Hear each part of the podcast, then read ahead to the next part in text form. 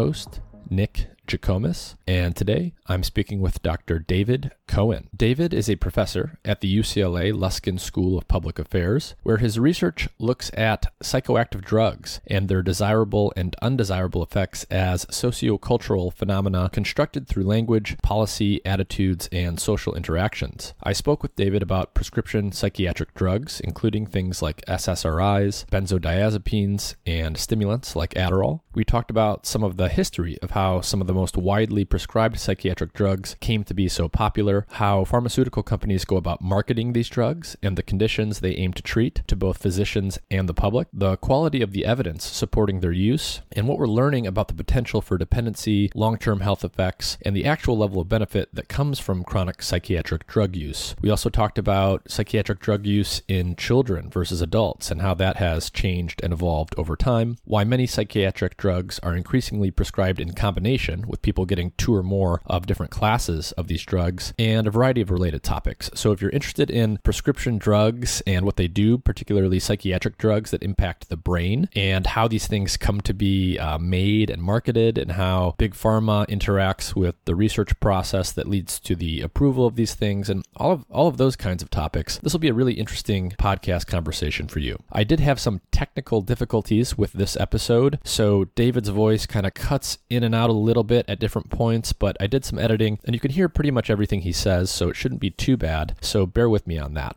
As always, if you enjoy the content I'm producing on the Mind and Matter podcast, please like, share, and subscribe. One of the best things you can do is simply share one of your favorite episodes with a friend or family member. You can also sign up for the free weekly Mind and Matter newsletter at mindandmatter.substack.com. Every week, I'll send you one email with podcast updates, upcoming guests, interesting research that I'm looking at related to the topics I discuss and the guests that might be coming up on the show, and some other interesting content related to the types of things I talk about on the podcast podcast. If you want to support the podcast further and help me grow and increase the quality and frequency of my production, you can become a paid subscriber for as little as $5 per month. So that's mindandmatter.substack.com.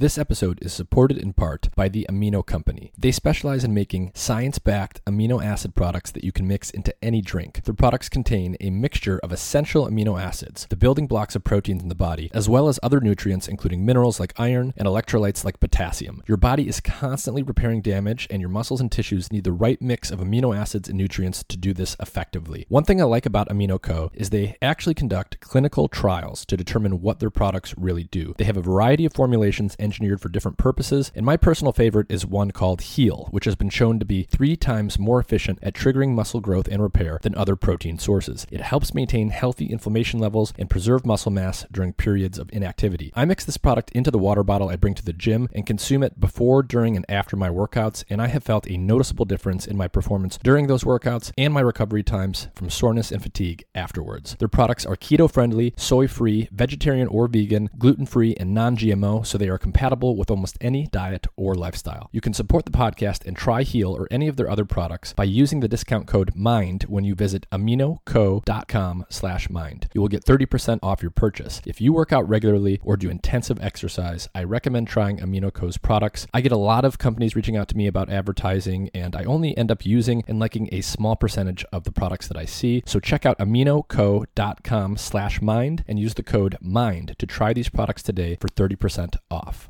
And with that, here's my conversation with Dr. David Cohen.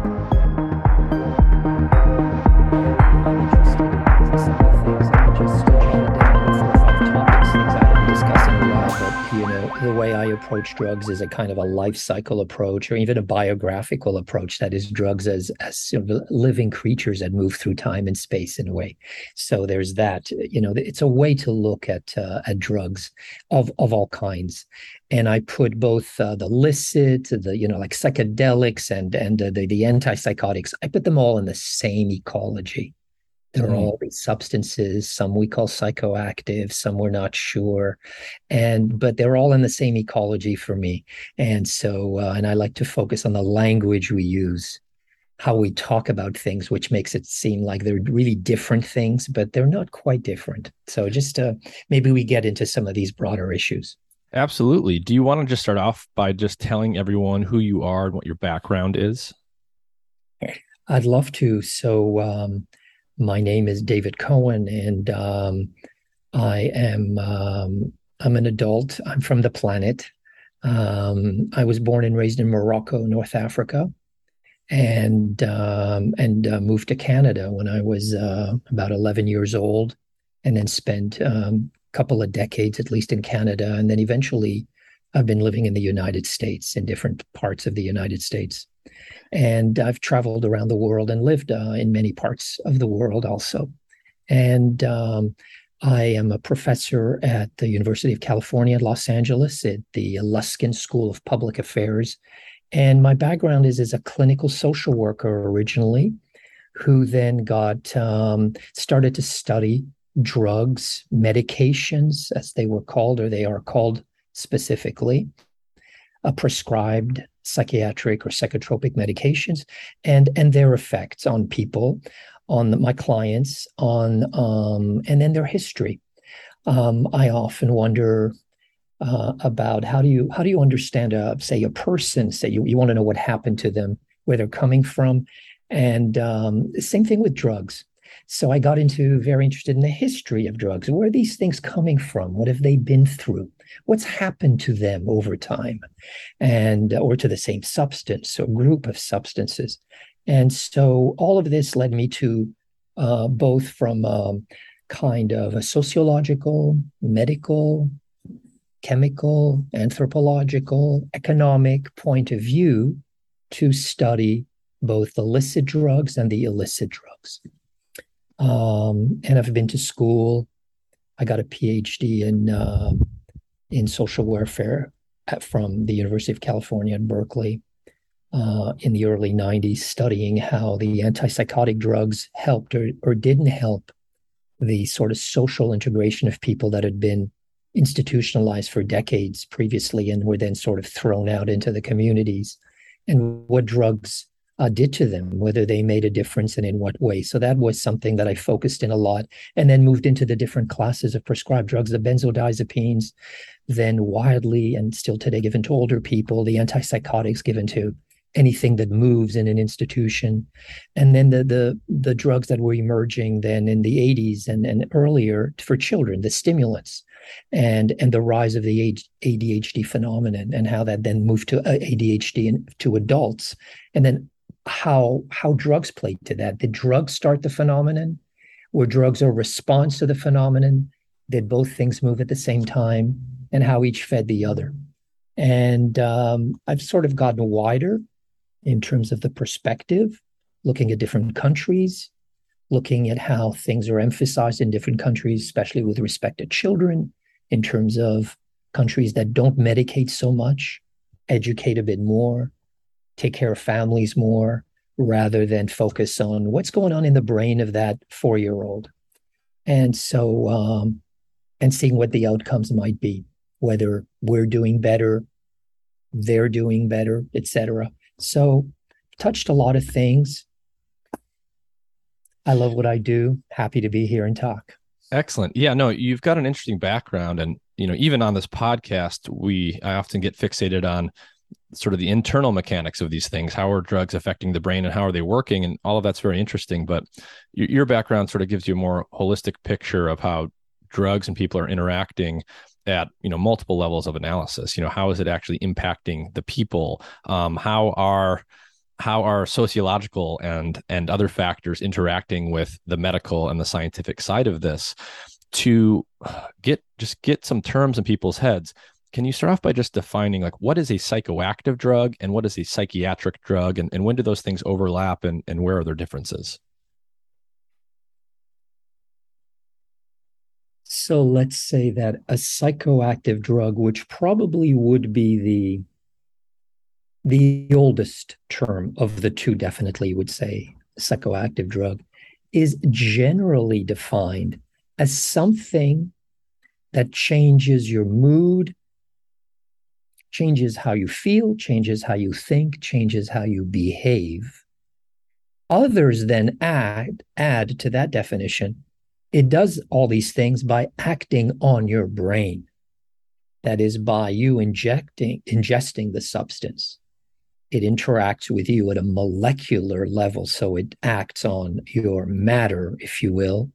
And as a result of that direct material action, it then has sort of a reverberation of effects on your thinking, feeling, being. So that's generally a psychoactive drug. Some people just say it changes how you think, you feel, you act. That's it. They don't say how it does that. They don't necessarily buy that it does it by that direct material action.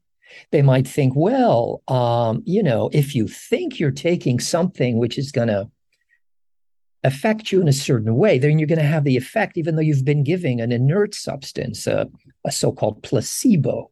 So it's not sure whether that direct action on on your you know molecules or you say your receptor systems is is what caused you to change how you think or caused you to feel better or caused you to fall asleep. So the exact manner of action, what you call the mechanics, is not necessarily part of the definition of psychoactive. Just a g- generic term to say it appears to change your feelings, your minding, and your behaving. Psychiatric drugs are a subset. As you could tell, it's not so much, they're not so much a particular kind of matter a particular kind of substance.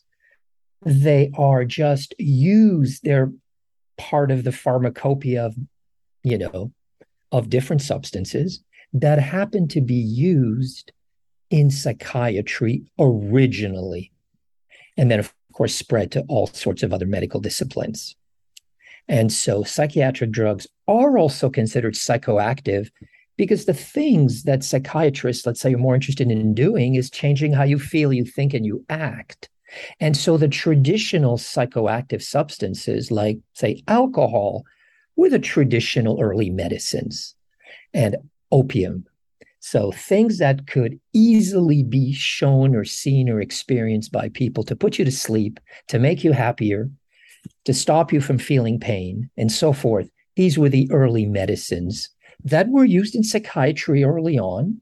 And still today, alcohol is a big component of many substances that are prescribed.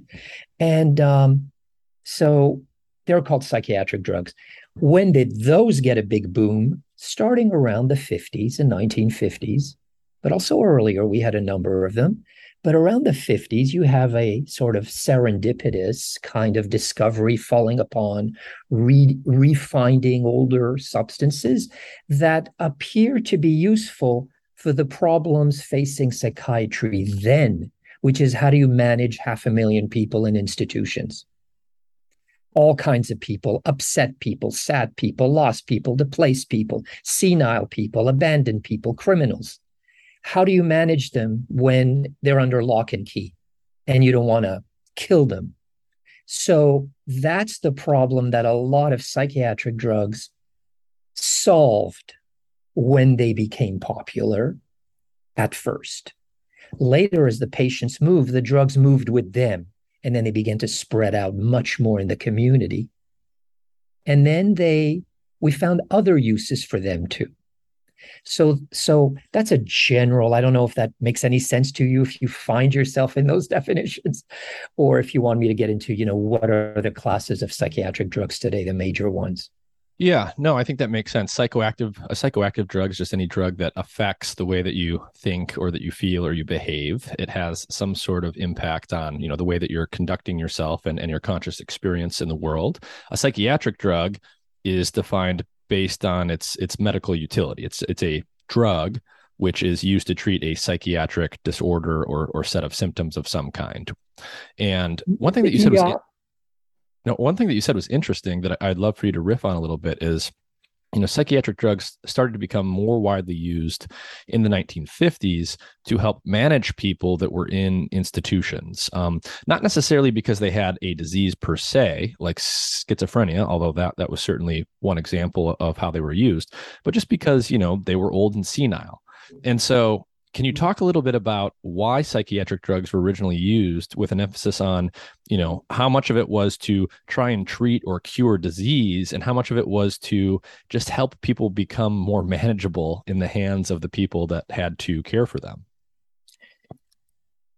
So in in your sort in the question you're asking about the the early uses of the psychiatric drugs or at least early uses of psychoactive drugs that were not necessarily known to have a future. They were tried, and then they saw that the observers making those trials saw that, oh, this can be useful for us. And then they became, you know, blockbusters, if you will. And that's the case with, you know, that classic drug, chlorpromazine or thorazine, which was the, you know, first 1953, 1954, first used in Montreal, Quebec in the Verdun Protestant Hospital and then brought to the United States because the person who first used it said, It's amazing. The effects are just like those of a lobotomy. So, this is something intriguing. Why would that intrigue them? Because lobotomy was what people used. They used that to manage people and to hmm. presumably change something in their brain that would short circuit the undesirable conduct they behave. So the analogy to something very that we consider today kind of drastic uh, way of behavior control. That's what inspired people to continue looking at chlorpromazine. It made people extremely passive.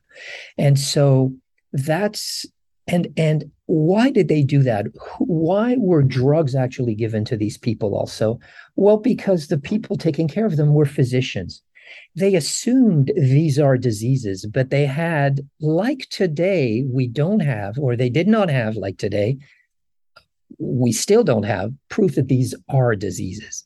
They treated them like diseases. They assumed they were diseases, genetic, uh, uh, based on bad uh, habits families acquired because of alcoholism, etc. And they had to be treated. But it wasn't always thought that it that, that this is what the problem was. And it might not always be thought of that in the future. So what I'm saying is they had to manage people. Drugs is something that whoever were supplying them with products and, and ideas and, and, and other researchers said, hey, this could be useful. Look, I see that these rats who are fed the urine of other rats that have been taking lithium, these rats become very lethargic. I wonder if we could use that with people in mental institutions.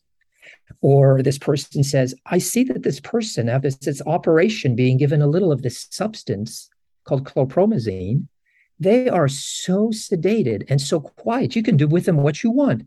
I wonder if my colleague in the psychiatric department might find that useful to manage his patients. So this is how the drugs actually spread in the 50s. And as they were useful then in those institutional contexts, then people saw, thought, well, maybe they could be useful for other things. And then, you know, in a way, the drugs spread. And while this was happening in, in the institutions, you had other drugs, which we consider today psychiatric drugs, which were mainly used outside the institution the main examples were first the barbiturates, then the benzodiazepines, and before that, the stimulants. Those had a long and respected history before in the public among housewives, airline pilots, soldiers, and warriors, and people who just wanted to sleep outside the asylum. These were already used and widely prescribed to millions of people, and they continued their way, their parallel path. Eventually, they mixed with mainly the antipsychotics and the antidepressants that were originally conceived for use inside the asylum with institutionalized patients. You could call them, many of them were basically inmates. So I don't know if that's answering the question or if I just went off on some other on some other tangent. No, no, I think that that does start to provide some good historical context here, um, and maybe we'll fill in some of the historical gaps as we go on. But sort of jumping to the present day, you know, I think most people listening will know that you know psychiatric medications are widely, widely prescribed today, probably more than they ever have been, and there's a variety probably. of classes that are used. Um, and you know, there's different ones that have become more and less popular over time. But today, in the US at least, what are the most highly prescribed types of psychiatric drug classes that are being given to adults? What's being given to adults is being given to children. There are no more differences mm. like there used to be just 25 years ago. Today, it's about basically the same thing, the same classes. You've got five classes. Hard to tell which exactly is the most popular, but I would I would name two or three drugs. Let's say if I say uh, Seroquel, that is an antipsychotic drug. That is a drug that aims to officially uh, treat the symptoms of psychosis, having false beliefs, being agitated, not having a tenuous, a, good grasp on reality. Let's say that's the symptoms of what we call psychosis or schizophrenia when it's long lasting. And so Seroquel is a major uh, multi-billion dollar a year drug uh, that is used in that category. Why, why are there so many people that are severely distributed who need it? Not necessarily, because it's also prescribed as a sleep aid, as an, as an add-on to your depression and so forth. In other words, that's called the off-label use. It gets studied by in a in a regulatory framework for a certain indication. It gets a market approval for that indication, but as soon as it's out there beyond the fence, it runs wild in the field and then we we start saying maybe we could try it for this and for this and for that and younger people and older people and different people than the condition for which it was first tested and approved for marketing. So seroquel is a big one. Celexa is another class. That's a brand name i'm giving you and that's an antidepressant uh, drug or called antidepressant and among the stimulants, you'd have Adderall or Ritalin, definitely. And among the benzodiazepines, which are tranquilizing, sleep inducing, very much like alcohol and a pill drugs, you've got um, probably Klonopin or clonazepam, its generic name, and a couple of others. So I would say those three or four are probably, you know, it, it varies every decade. You've got variation into which is the newest drug in that class or the one most marketed. So that becomes the most popular. But you've got about, so a couple of antidepressants, a couple of antipsychotics, and a couple of benzodiazepines. And um, of course, you've got also some anti epileptic drugs, which we today call mood stabilizers. We call them mood stabilizers. That's a, a moniker, you know, it's just a, it's a label to say it's a marketing it's a marketing label. We say, well, let's call it that, and lets people think that oh, there's mood stabilization that comes in the molecules of the thing, but really it's just a little word we call them. We might not call them that two years from now, but those are originally anti-epileptic drugs, anti-seizure drugs. Um, um, and for some reason, a couple of names just don't come to me right now. But those can be pretty popular too. So you've always got 10 drugs among about 100 prescribed psychiatric drugs on the market in the US. About 10 of them will make up 80 to 85% of the whole prescriptions. 10 drugs will be the drugs that are most frequently given to most people for most problems. I see. So there's a couple things I want to talk about. I want to talk about some of these specific types of drugs, like the antidepressants and what they're used for and what we know about them. But also something that you hinted at was was the idea that there's a lot of people on multiple kinds of drugs. You might be on an antidepressant and an antipsychotic and so forth. And I definitely want to get to that. Yeah. So, for like some of the antidepressants that are out there that are the most popular, are these typically today SSRI, selective serotonin reuptake inhibitors? And, you know, how and why did those become the most popular type of antidepressant medication? Absolutely. Y- yes, they are. The SSRIs are the most prescribed now, and they have been for about, uh, so we're now about 2022. I would say they've been that for about 25 years. Um, they were introduced in the late 70s. Prozac was the first SSRI marketed in 79, 1981 or so, if I'm not mistaken. And then uh, they quickly took the field by storm why? What else was there before?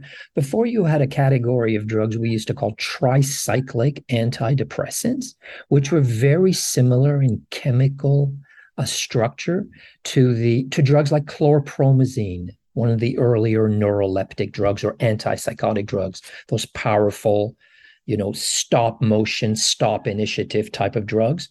Uh, modeled on on those drugs were the tricyclics, which were used uh, like Trilafon or Etrafon and, uh, um, and and and a number of other drugs that were used mostly within patients who were thought to suffer from severe depression.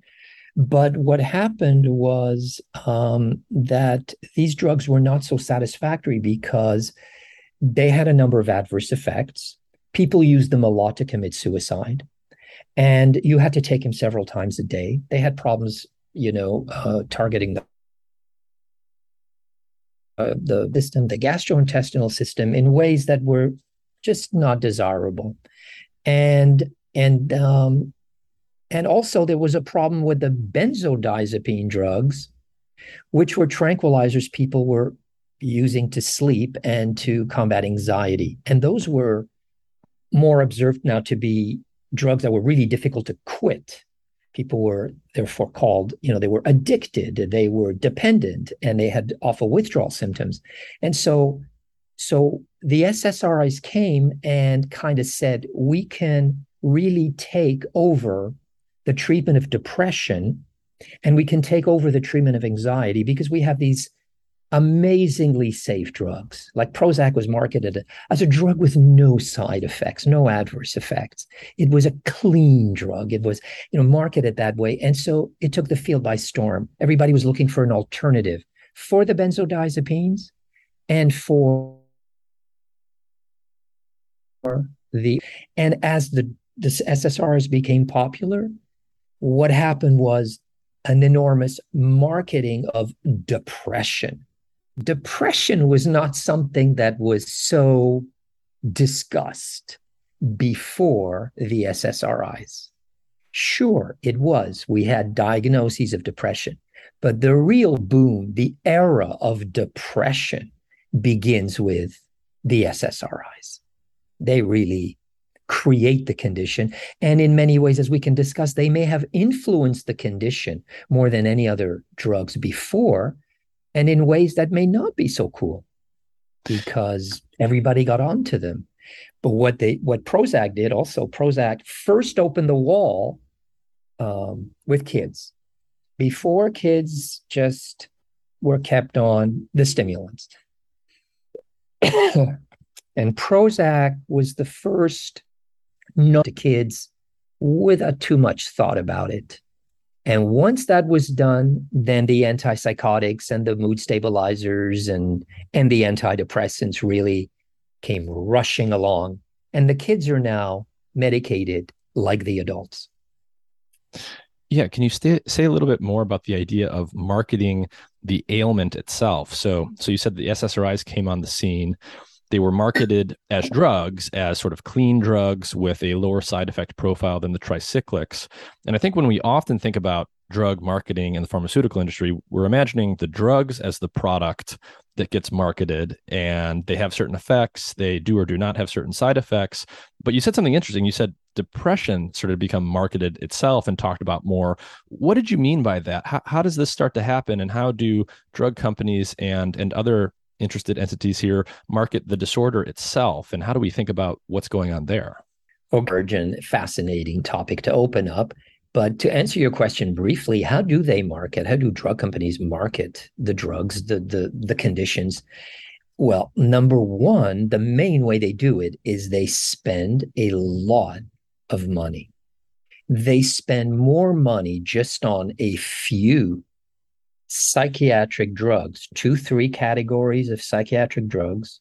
More money is spent on advertising just those two or three categories than the entire budget of the Food and Drug Administration of the US government.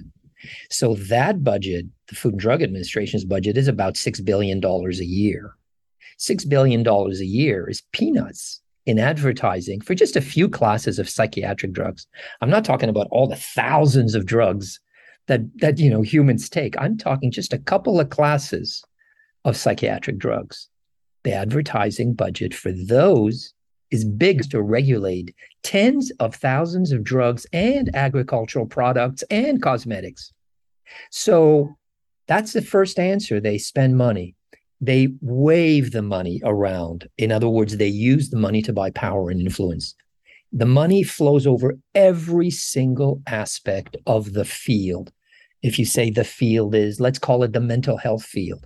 So, state legislatures, there's a lot of lobbying with the state legislatures who write the laws about what will be the, the drugs on the schedule of what's to be reimbursed. They lobby congressmen and senators at the federal level. They um, give lots of money to education. They give lots of money to charities. They're a bit like like the the tobacco companies were not so long ago. They have huge budget and they spread them in the community. They help everyone. They help medical students. They give bursaries. They they fund thousands of meetings. They fund journals studies for their own drugs, which they then submit to the FDA for approval.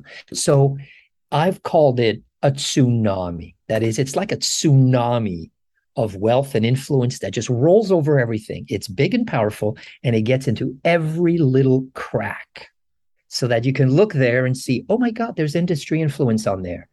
They will um, fund uh, the uh, continuing education courses for a slew of mental health professionals.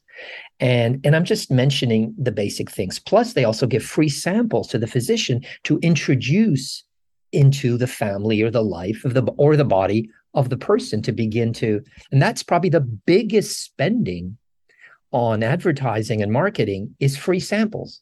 It's not the ads you see on TV that's actually the smallest the smallest portion of advertising is that direct to consumer advertising. That you know you can go to some channels and you know in the evening and it's just one drug ad after another probably 2 to 3 percent of the marketing budget. It's very cheap to put ads on TV for the drug companies. What's expensive is to give drugs, free samples, and to arrange for so called detail people to come and do face to face lobbying with the physician. So, so one to one. What do you exactly mean by free samples? How, how does a drug company give out free samples and, and who and how are those used on? Just like it sounds in English. It's a free sample given to the physician right there, a package of drugs given to them. So they can you might come in to see your physician and you might complain of something and you whether it's uh, eczema or it's uh, a headache or it's uh, an ingrown i don't know toenail. And the physician might say you know we'll talk to you and say maybe this and then say you know i got a free sample. Would you like a free sample? And they give it to them and say oh yeah that's great. So what's prescribed actually it's free. I, I don't even have to boost into the cycle. It's and that's the big that's probably 30% of the estimated costs of the marketing of drugs or some drugs at least is through the actual drugs themselves being given to the physician to give to the patient freely. And so that's that's what I meant. Wow, I wasn't even quite aware that that was happening, um, and that's you know I, I, didn't realize certainly that it was there was that magnitude of it happening. Huge, huge, billions and billions uh, a year. So the marketing, when the original point was about how a drug can market a condition, it, it's it's literally that um, e- even the diagnosis. When, for example, you as a patient might get a diagnosis and you think, you know, this diagnosis, this is my diagnosis, this is what I've got, this, this is. I need to diagnosis from a from stepping back. That diagnosis is just um, it's it's what's been marketed. It's what's been marketed in advance when a drug, um, as it's been shown for the SSRIs, for the mood stabilizers, when as part of the marketing strategy of a drug that's coming to the market, the company will often see, well, how do we promote the drug? You don't, you promote it by promoting the diagnosis. For which the drug is indicated. So you then all of a sudden have campaigns and citizens groups and celebrities talking about this problem they had and they were diagnosed with this condition and so forth. And it be, you you you begin to make that more popular and you create a sort of loop where people you know place themselves in that spot to say yeah, i think that's what i got to i think that's what that that's that's the problem that i got and if i'm seeking help for it that's what i'm going to talk about Uh, symptoms that i've just seen on that site that website it's a test for me to see whether i've got that problem and now i'm learning what the symptoms are and so when i go to my doctor i'm going to tell him those symptoms because that's what i think i got and the doctor's going to respond by saying, Oh, but for those symptoms, we have this drug. And in fact, I got a sample here and it's free.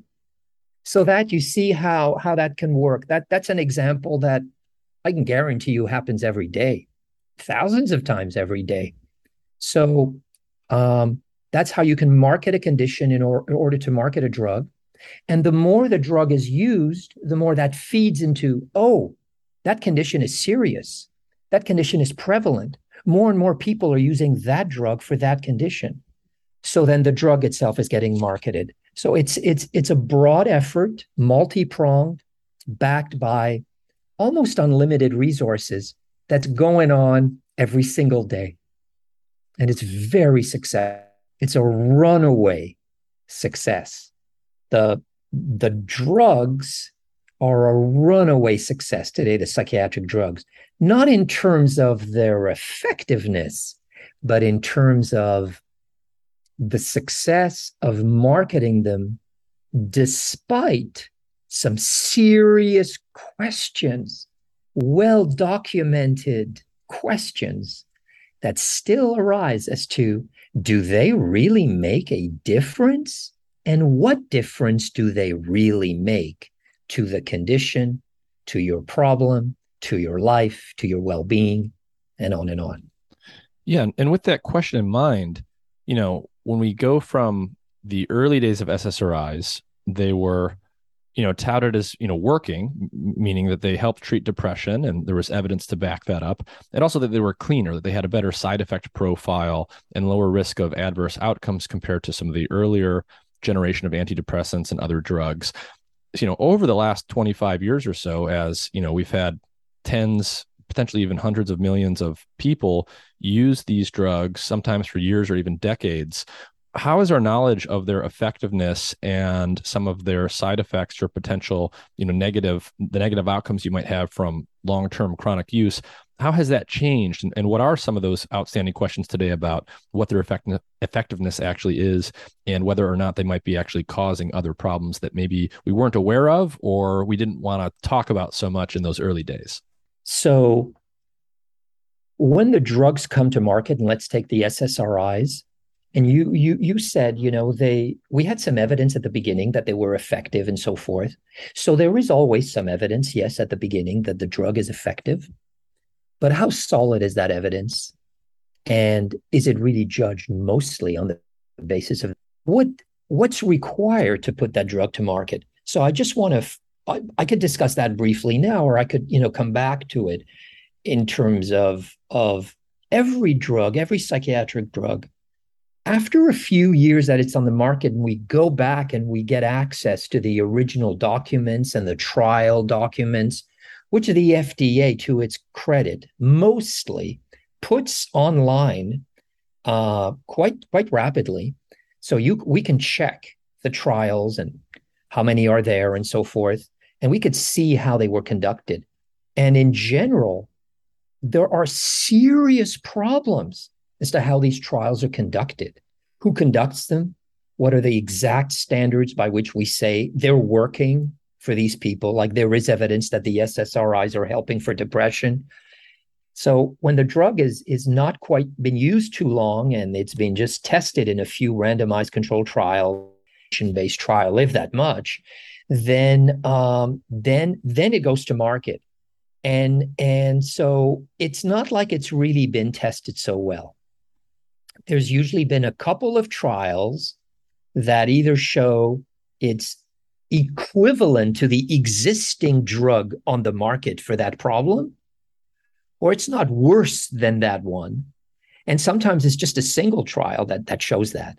So there are questions that are continually arising as we speak, like with esketamine or the drug ketamine that has been put on the market. And the trials are, are just these withdrawal trials, which I can get into, but there are serious criticisms to whether we can use such kind of trials as the basis for deciding that people who are complaining of depression should be on esketamine. It would be a good thing for them to try that. And which is what happens when it's on the market. So what I'm saying, drug on the market is highly, highly questionable. And it shouldn't be taken to mean that it's effective. It should be taken to mean that in the current regulatory context, it's passed a certain obstacle course with some success. Exactly what it has shown is usually in a couple of hundred people.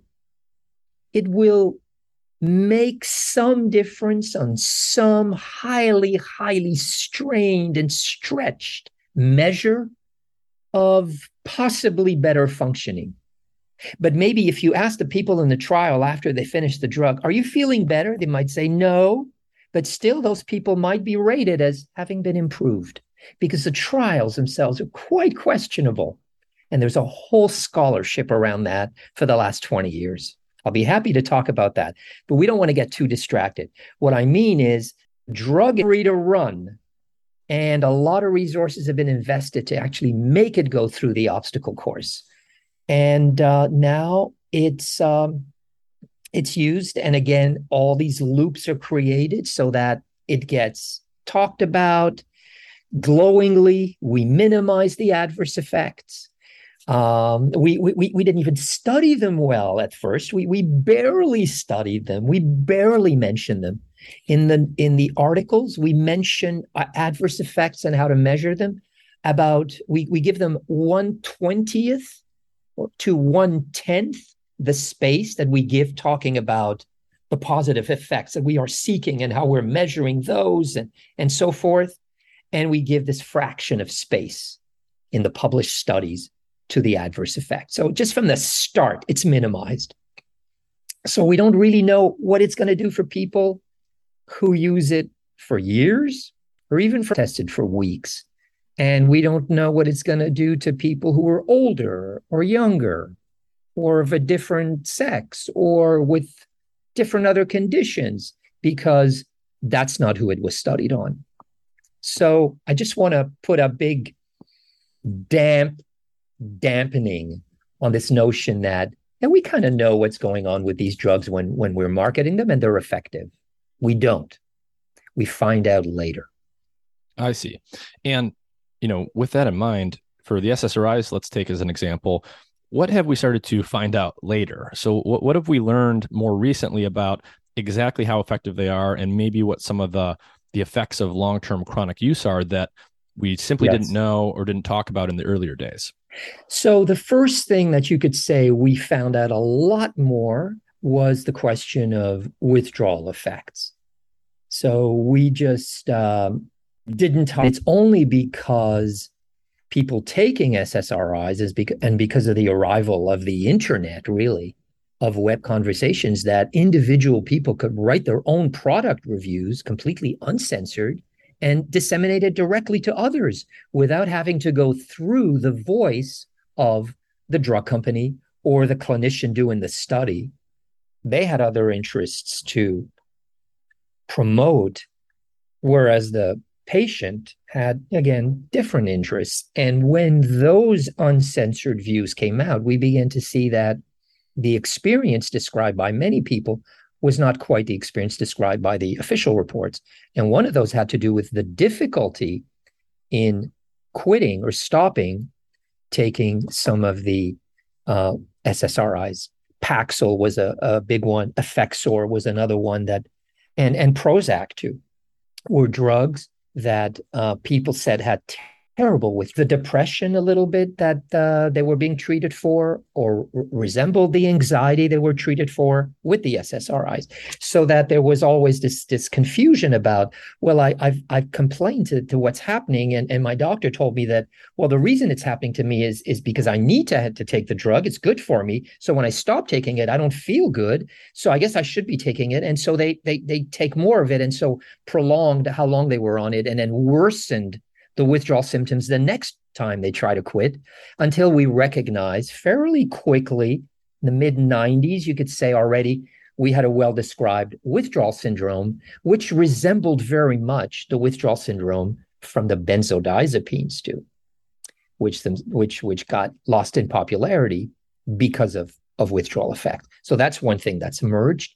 and now almost everybody should know that when you take a, an SSRI for long enough, or almost any psychoactive drug, actually, you're going in a way that will make it difficult for your brain to do without that drug when you suddenly quit.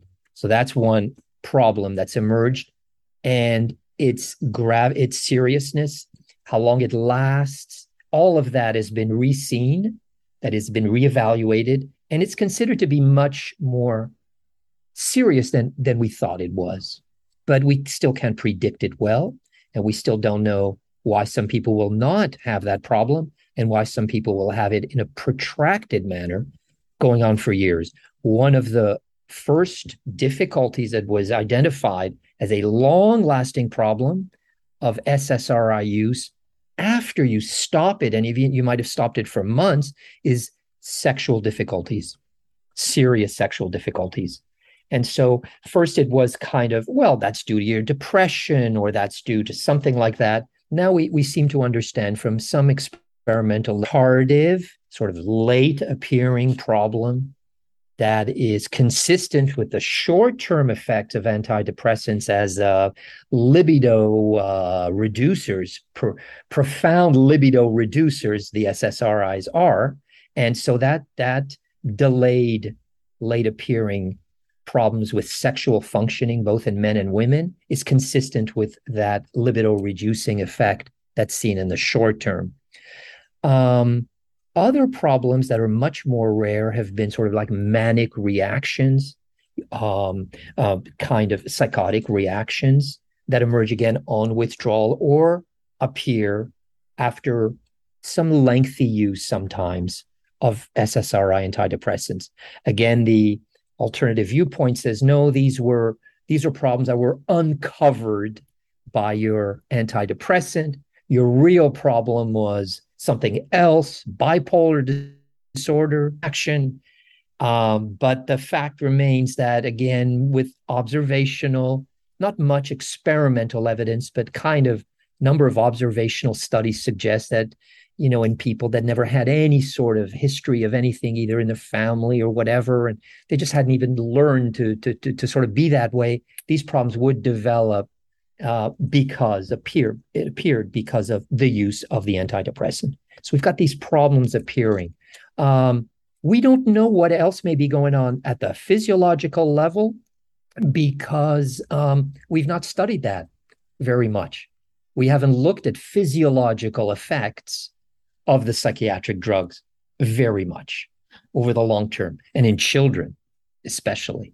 So you mentioned something interesting you know there there were observations about potential problems that maybe were instigated by the use of say an ssri but some people took the view that well actually no these were problems that were already there like latent and the medication sort of uncovered them. So it was that you had depression and you had some sort of bipolar tendency or something. And i imagine that gets you into the realm of doubling up or tripling up on drugs, giving someone an SSRI, then you see some of these symptoms come up and you say, okay, well, you also need a mood stabler or an antipsychotic. So tell tell us a little bit more about that. How common has it become over the years to give people multiple classes of psychiatric drugs stacked on top of each other? And what do you think the effects of that have been? Well, what a real good question. But that's an astute observation that you're making about, you know, the way that you are going along from from the the discussion that's used in the field, which is to say that person is on several drugs simultaneously. technically there is still some debate about what is it? Is it two drugs from the same class? So if I give you, you know, Valium and Klonopin, which are both considered benzodiazepines, is that polypharmacy? Or I need to give you two different classes or more than one drug from each of those two different classes? Is it, uh, should we start counting at more than one or more than two or more than three? So there's a debate as to what constitutes multiple drug use. But the fact is, and that's been seen over and over again, multiple drug use is worse than single drug use. Uh, looking at almost any uh, outcome measure that that that we that we try to understand, especially when it comes to safety. So, in terms of safety, in terms of the seriousness of an adverse effects that could that could happen, in term of been studied together, in terms of you know uh, synergistic effects with yet other drugs, all of that raises a serious question as to is this is this something people should be doing, taking more than one drug at the same time, especially for a long time. So now, why did this develop, as you asked, has to do with, I would say, one of the main things has to do with the diagnostic system, the DSM, which try to somehow dovetail this renewed and strengthened understanding in psychiatry in the 1980s that the problems that we were all dealing with were biochemical problems. And those problems could be easily diagnosed by looking at a menu of different symptoms and and kind of you know taking two of these symptoms and three of these here and if you had these five there you go you had major depression uh, or you had in one of this in that uh, section you had um, attention deficit disorder with hyperactivity rather than with you know uh, uh, uh, with uh, impaired attention or rather or it just you could kind of judge by symptom. And it kind of gave a modular feel to the person and to the disorder if you will. And so that when you came in and complained i'm not sleeping well and um, I'm also just ruminating, having thoughts of of of death, then the person would say, you know, would look at these two different symptoms and say, "Oh, I know a drug for this one, and I know a drug for that one," and they they're both marketed as safe. I mean, I just met the the representative yesterday, and I went to the continuing education course, and I opened the textbook, and they say that these are generally safe and well tolerated by most patients. So um, I'm going to give you here and that'll take care of both the symptoms you're complaining about.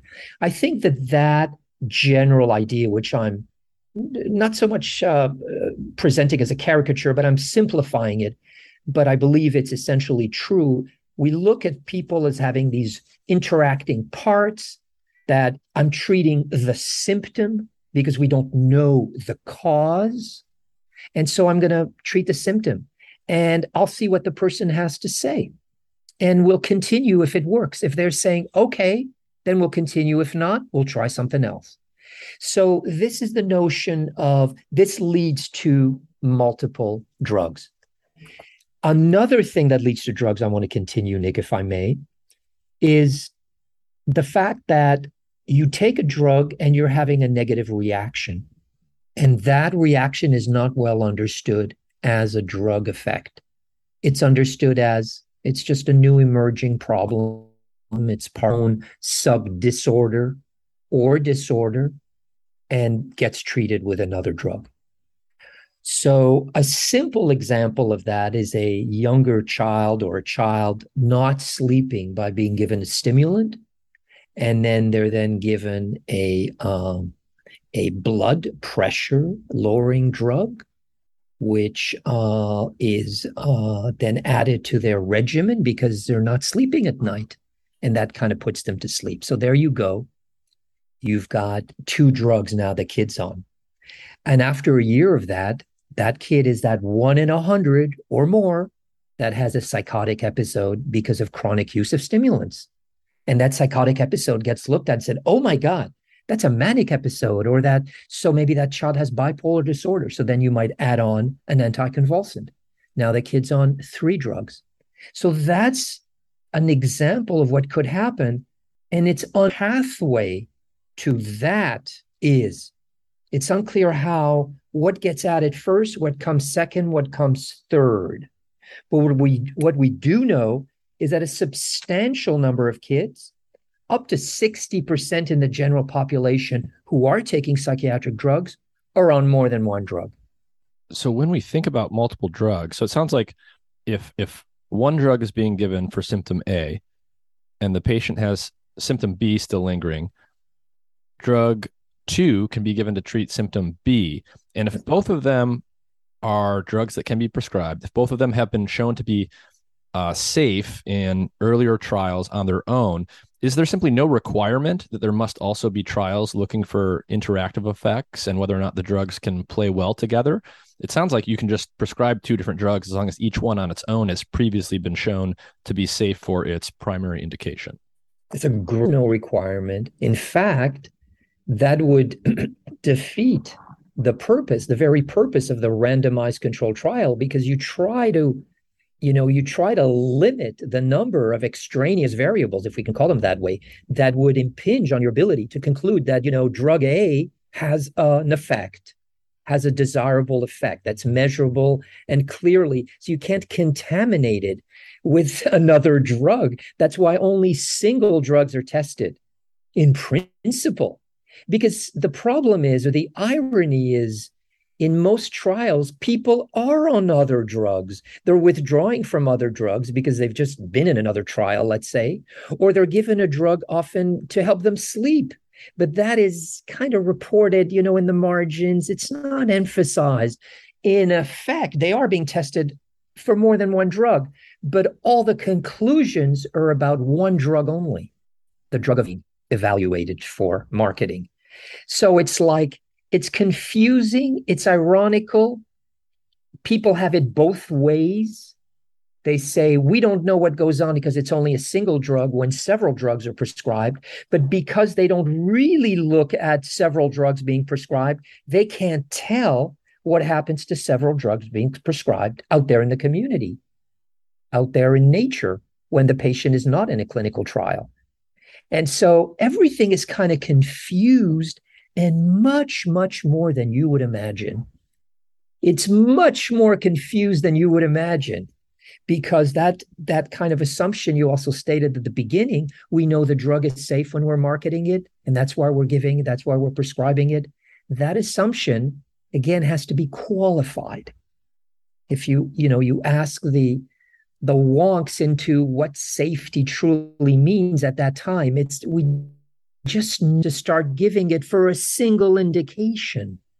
So we don't know very much about it. And many people would say we couldn't speak of it as safe. We just say it's safe enough to start using on people in that age window with that hopefully well diagnosed problem who've been monitored now in a trial for six to eight weeks. That's what it's safe for. And, you know, one thing that you said earlier that stuck with me too was that the lines have become blurred with respect to the drugs and the reasons we give drugs to adults versus people. So you basically told us that that line is gone, that most of the drugs that we give to adults we're also giving to children and vice versa.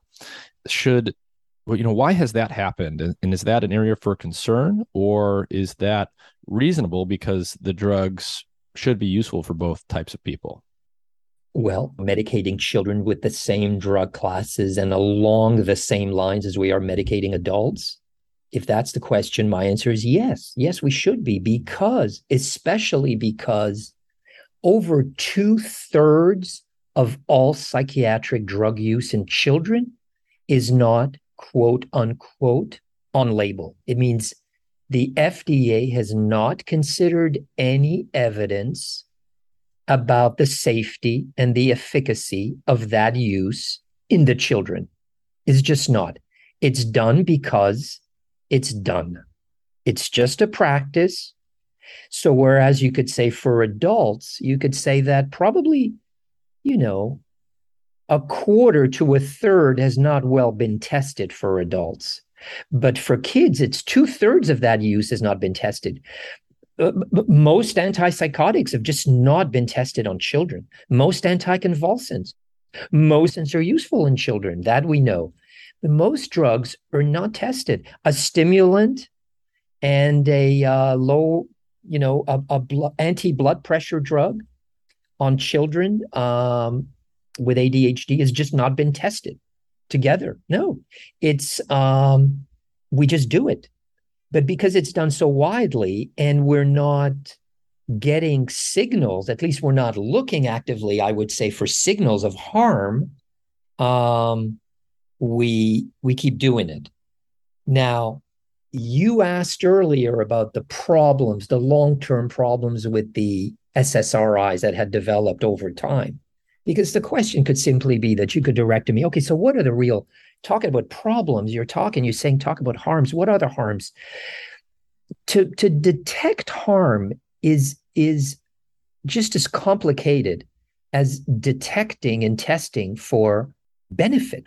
A billion dollars to bring a drug to market, all the clinical trials that have to be done to, you know, to to make sure that that drug is not harmful. In fact, well, is is benefiting. It's it's just so hard.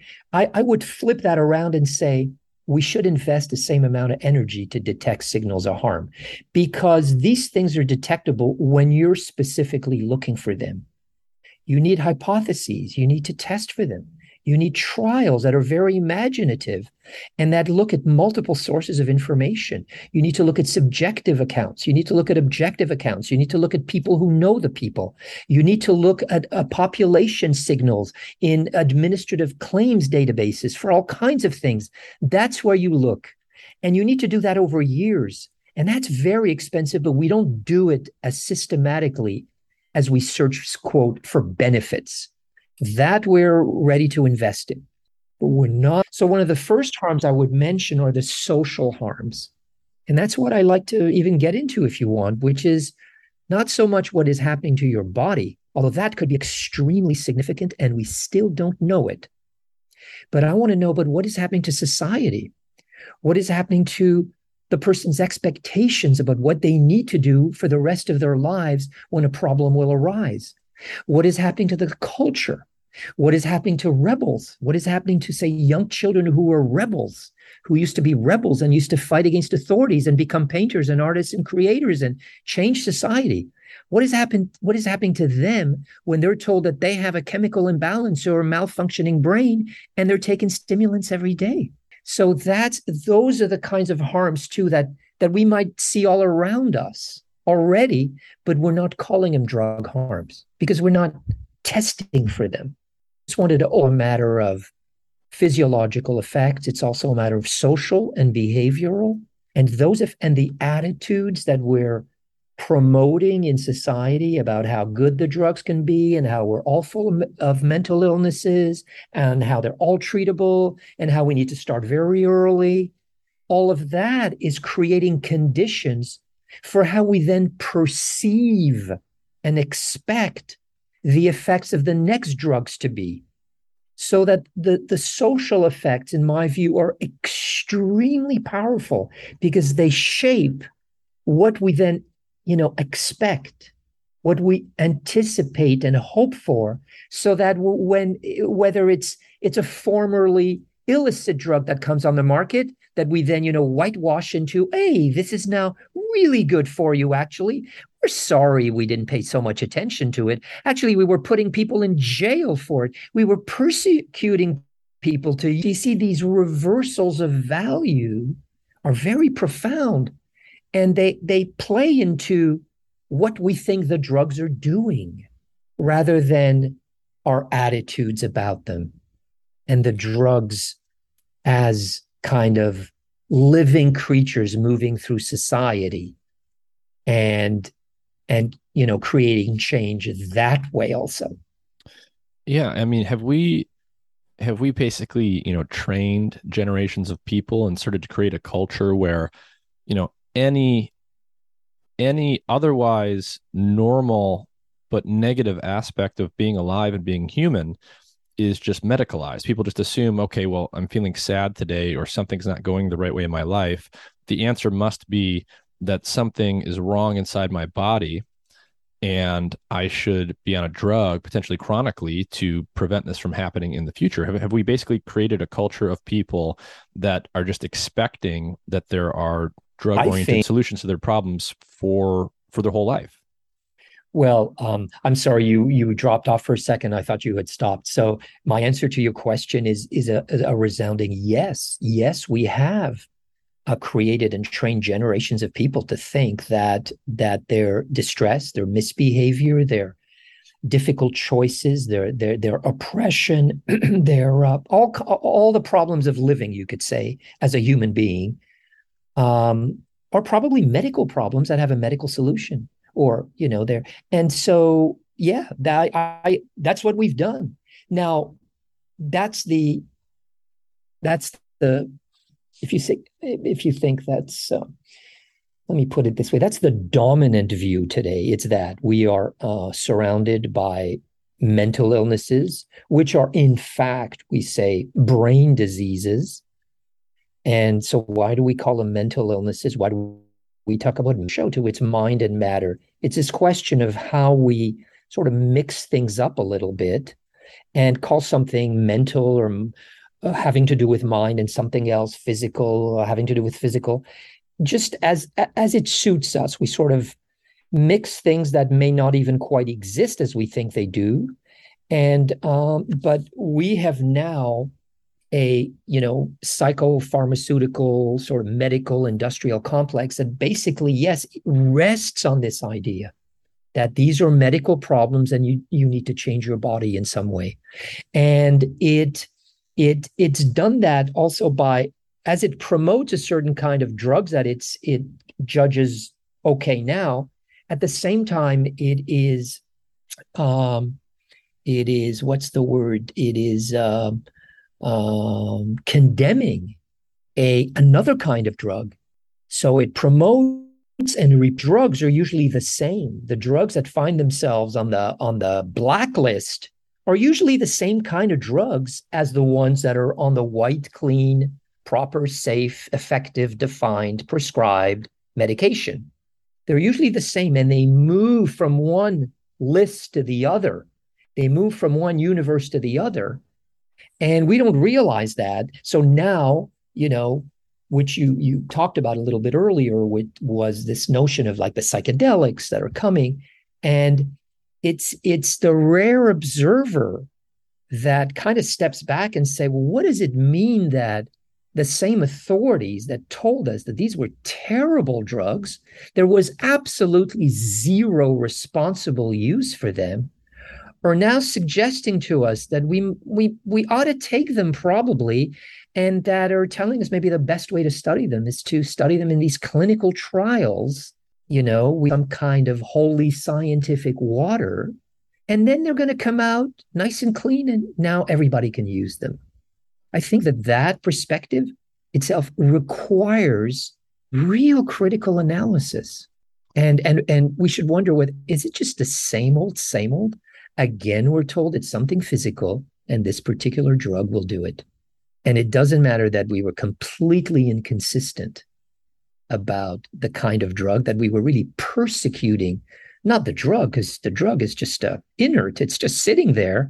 You can't persecute a drug but it's the users of the drugs that were persecuted. So you you it's all tied in. It's hard to um, you know tease out these the evolution and the changes in the attitudes from the description of the so-called are we just being ceremonial and ritualistic and moralistic again or are we really being scientific? Yeah no it's an interesting point. I mean with the psychedelics as an emerging tool in treating psychiatric ailments you know there's the question of okay are we just sort of doing the same thing again that we did when we went from tricyclics to ssris went from you know drug this one type of drug to the new type that came out at some later point um, are are we just going to sort of fall into the same trap again and just start using these these drugs in the same kind of ways that we've used all these other psychiatric medications in the past? Or is there something different going on here? I mean, one of the things that's very interesting about the psychedelics that distinguishes them from things like SSRIs when treating depression, say, is that you give relatively large, strongly psychoactive doses in some of these trials in conjunction with psychotherapy, and you only seem to need to do one or two or three doses to get an effect. And so, you know, one of the models emerging there is that in contrast yes. to something like an SSRI, you don't need to be giving daily doses for months or years or decades. You just need one or two or three profound experiences in the right psychotherapeutic context. Is that potentially a, a key important qualitative difference here that could make them like a truly novel way to approach psychiatric treatment? Yes, partly. Absolutely. It is something different. It it it is an outstandingly different uh, way to use the drug rather than take it every day for an indefinite period. We'll we'll decide how long. You'll decide. We'll decide. But until further notice, just stay on it that is completely different from taking a relatively large dose once or twice in a relatively well-defined experience, at least in the clinical trials of of, uh, of psilocybin and, and others. Um, yes, that is, and that could lead to some. What will be the marketing for that? So I I know already that microdosing of the psychedelics is which has emerged again on its own, not from within the uh, the pharmaceutical circles, but that is already a response to that. That is um, using microdosing to just sort of kind of keep the person on.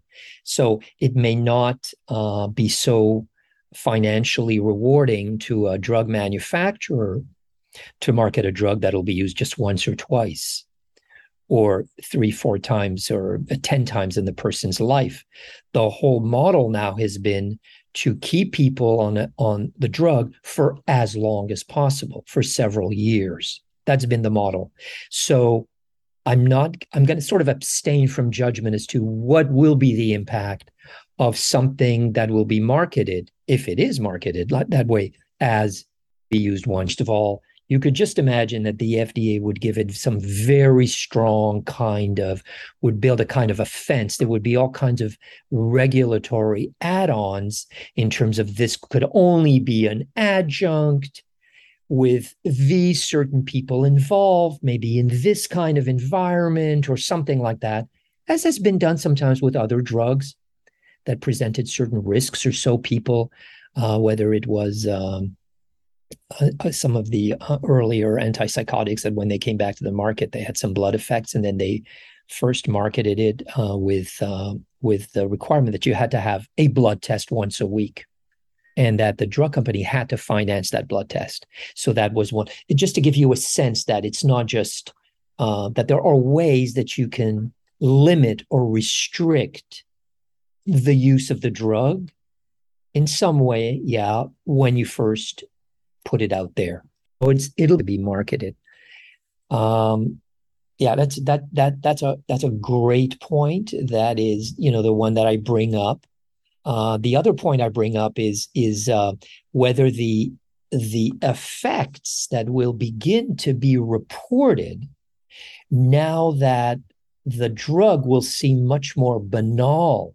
You know, once you standardize it and you you control the purity and everything and you give it a brand name and you you know it's given to you by prescription then i'm inclined to believe it will not be experienced the same way as um as as its um previous history suggests it will hmm. yeah that's an interesting point um one of the last things i would love to get you talking about david is you know, for people who have been taking psych- psychiatric prescription psychiatric medication for some time, especially a long time, what questions, what advice would you give them about, you know, what questions should they ask themselves about why am I taking this? How am I taking this? Is it really doing what I need it to do? And how should they think about whether or not they should stay on some of these medications and who they should talk to about that and, and just how they should uh, introspect about all of those things as someone who has been taking, you know, drugs for for in some cases many years? Wow, great question. So I'm not going to have a real technical answer to this.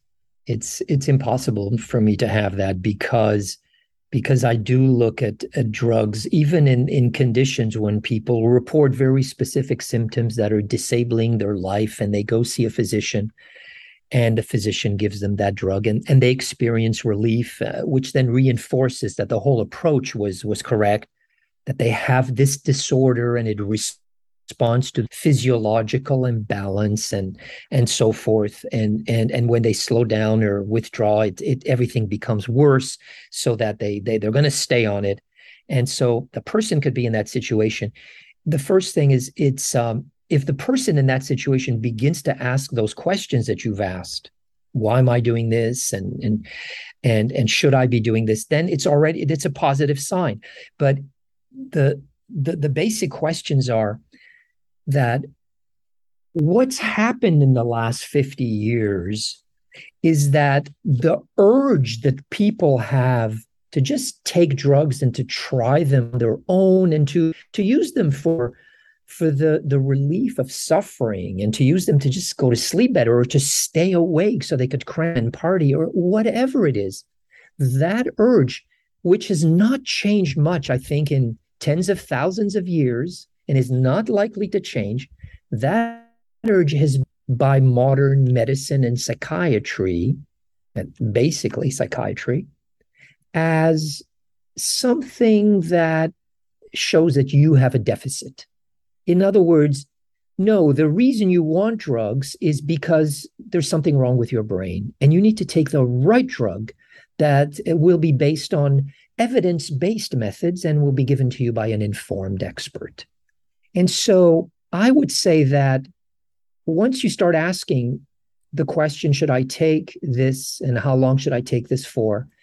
You're in for a ride because there are many questions you got to start asking, which is what exactly is this disorder? Is it a disorder that I have?